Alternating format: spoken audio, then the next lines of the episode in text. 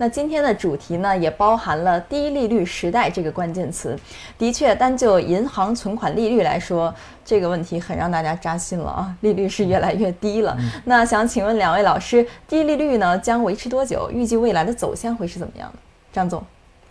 啊，这个问题啊，这个问题啊，其实 非常的难以回答，非常难以回答。因为从我们个人的内心来讲，我们是希望高利率的。嗯嗯。因为高利率代表 那是一定。首先，我们或这个我们做做固收做固收加嘛，做固收或者做固收加，高利率的话，我们能够给给投资者带来更高的回报嘛。嗯。一旦像日本或者像欧洲那样进入低利率甚至是负利率时代的话，其实固收投资将会变得非常的困难。那个时候，我们就不得不去配海外，不得不去配新兴。嗯。是这样的。啊，所以，但是呢，这个我们内心的感觉并不能阻碍这个利率的走势啊。从目前主流的观点来看呢，我们还是认为整个利率，整个利率长期来看呢，可能还是一个呃震荡下行的态势。嗯。那么为什么会是长期下行呢？这这个呃，当然我这个这个判断呢，也也也是说我们要有一些前提条件的，就是说，在一个大国，最后我们由于债务的压力会越来越大，比如说我们国国家现在负债率大概最新大概是两百七十多。也就是说，我们的融资我们的债务率比上我们每年 GDP 的增长是百两百七十多，那这个数呢，也意味着什么呢？意味着如果说我们所有的 GDP 用来还债的话，那么其实可能如果我们我们社融不是我们接下来不再大再扩张债务的话，其实 GDP 还债的话，那么我们 GDP 我们能够容忍的利率是非常低的，大概也就是二点几二点几的水平，而且随着我们时间的推移，我们这个债务率如果越来越高的话。比如说美国是也是两百五，那么日本大概是四百，所以日本债务率到四百之后，它的利率就只能是零附近，再再加上它没有增长，所以呢，也就是说长期来看，我们利率跟两个因素相关，第一个就是说跟我们的债务率相关，债务率越高，我们的利率水平越低；第二个就是跟我们的经济增长相关，经济增长速度越低，那么我们的利率也是越低的。那么至少从我们目前这个形势来判断的话，我们经济增长，我们的债务率还是要。阶段性的要上升的这个态势其实是很难发生逆转的，只是说上升的速度的快和慢的问题。虽然刘鹤副总理不一不止一次提到我们现在是要去杠杆，但是呢，我们实施事实上我们的数据是稳杠杆，也就是我们的债务的增速是在呃增速是在下行，但是债务率是在上升的。同时呢，我们的 GDP 的增速呢可能不会回到以前那么高的水平，可能更多的会在一个新的台阶。所以从这两点来看呢，我们的利率大概率还是会出现一个长期的一个下行。但是呢，由于我们经济还是有周期的，我们的投资、我们的房地产、我们的消费都有周期，包括我们的股票市场也是有周期的。所以在周期好的时候，我们利率大概阶段性上行，比如说今年可能会上行。但是呢，到了明年整个经济又开始往下走的时候，我们利率的低点大概率就比上一轮低点要低。所以这就决定为什么我们现在在收益比较高的时候去做一些。这个固收的投资，拉长了看到明年，反而会获得一比较好的回报呢？其实它的原因就在这里，啊，这是我的观点。好的，陈总，您来为我们再谈一谈。嗯，确实，我觉得我可以翻译一下，就是张总刚才讲到的两个观点哈。其实我们可以通俗的理解一下，因为张总刚才从两个维度去谈到了对于利率将来长期的一个看法。因为一方面的话呢，是说整个国家的债务率太高。那么就决定着它的这个利率水平肯定就不可能高到哪里去，原因很简单，因为债率越高，意味着大家都负着债，大家都欠钱。那欠钱的情况之下，如果把利率还往上走了，是不是意味着我要付出的利息会更多一些？我可能我根本就没有办法还得起了。所以在这种时候，就意味着像日本为什么长期是一种负利率的状态？其实说白了，就是因为它的一个债务率确实太高了，导致它只能维持这样的低利率。那另外一块是什么呢？另外一块就是未来的发展速度。其实发展速度这一块啊，大家可以这样去理解，因为毕竟人家找我们借钱，发债券找借钱，他借了钱是要拿去投资、拿去用的。那如果他拿去用、拿去投资，能够获得的收益的这种可能性都在下降的话，那是不是意味着他未来借债，他的这一个相应的能够愿意支付的利息水平肯定也在下降的？所以，如果整个经济的增速未来，是从一个高往下慢慢的走的情况之下，那基本上来说，利率长期肯定也会同步的往下再走。所以呢，这样去理解的话，大家就非常清楚了。其实拉长来看，应该说主流观点都是这么看，我们国内的这个利率水平肯定长期都是往下走的。那另外一块的话呢，确实它会有一个周期。那周期出现的时候，那很有可能利率就会有一定的波动。其实，在过去的这几个月哈，从四月底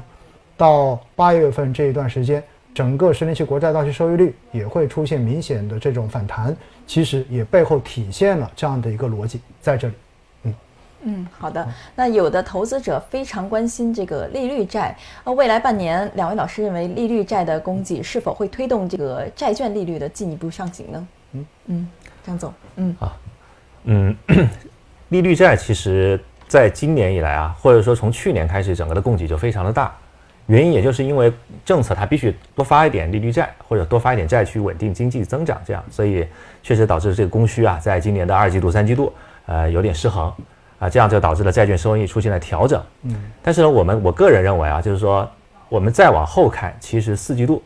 明年一季度，整个债券供给呢，它的压力是在下降的。至少从我们目前测算起来啊，它是这样一个格局。所以说，呃，光从供给格局来看呢，我们觉得从四季度可能对债券来讲，反而是逐步呈现一个有利的态势。所以，所以呢，呃，我我不认为债券的供给在接下来它会推动债券收益率的进一步上行。呃，但是从另外一个角度啊，就是债券收益率呢，它往往，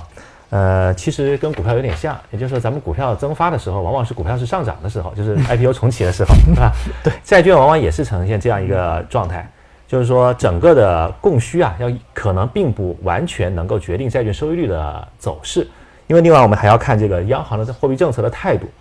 然后，央行货币政策，它是对，它是取决于这个经济增长或者央行对于经济增长的一个判断的。所以，如果说我们接下来债券市市市场，呃，如果说有风险呢，那就是咱们经济复苏在这个趋势啊，在四季度和明年的一季度还会持续。当然了，现在我们这个都是要观察的。如果说确实我们看到海外疫苗也出来了，啊，国内呢整个的消费复苏也比较好的，那么在四季度和明年一季度有可能这个央行的货币政策或者监管进一步加强。这样对债券市场产生冲击，那么这个这个概率是有的啊。但如果相反的，如果说我们接下来在四季度和明年一季度，反而看到了一些对经济增长不太好的一些事情呢，那即便是供需格局不有那不是很好的情况下，那么只要央行放松，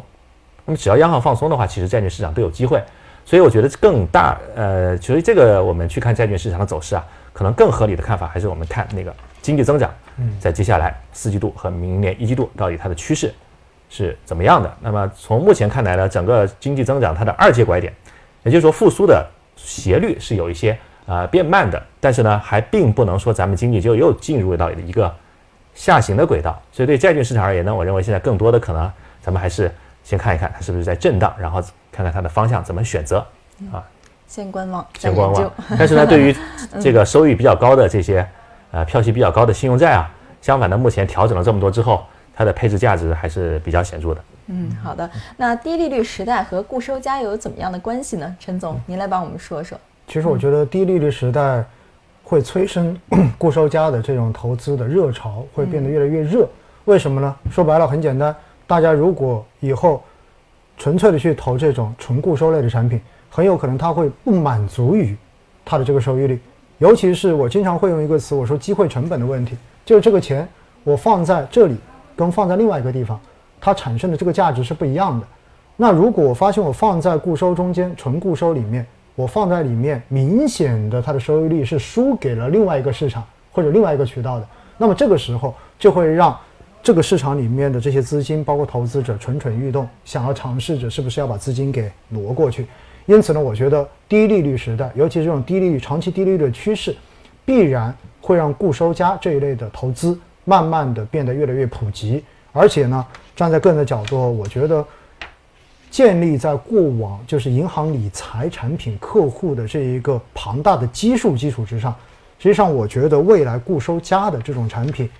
它的这种规模的爆发，应该是一个可以预期的事情。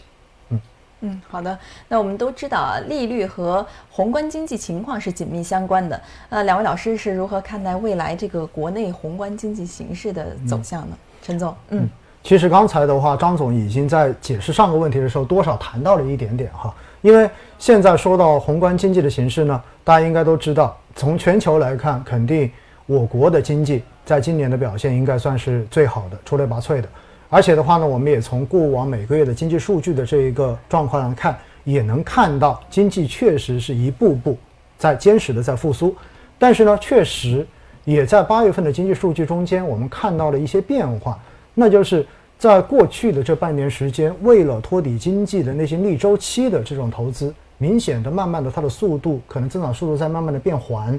而回过头来，现在更体现经济内生动力的这些顺周期的东西，包括就是平时的这种工业啊，或者是消费啊等等，慢慢的，它的这个速度比之前的话是要更快一些了。所以的话呢，整个的经济政策，我觉得也在一个调整的过程之中。而这个调整的过程呢，其实就是刚才张总有提到的，就是高层，包括央妈，然后在看到经济的这种复苏状况的之后的话，它其实会适当的对一些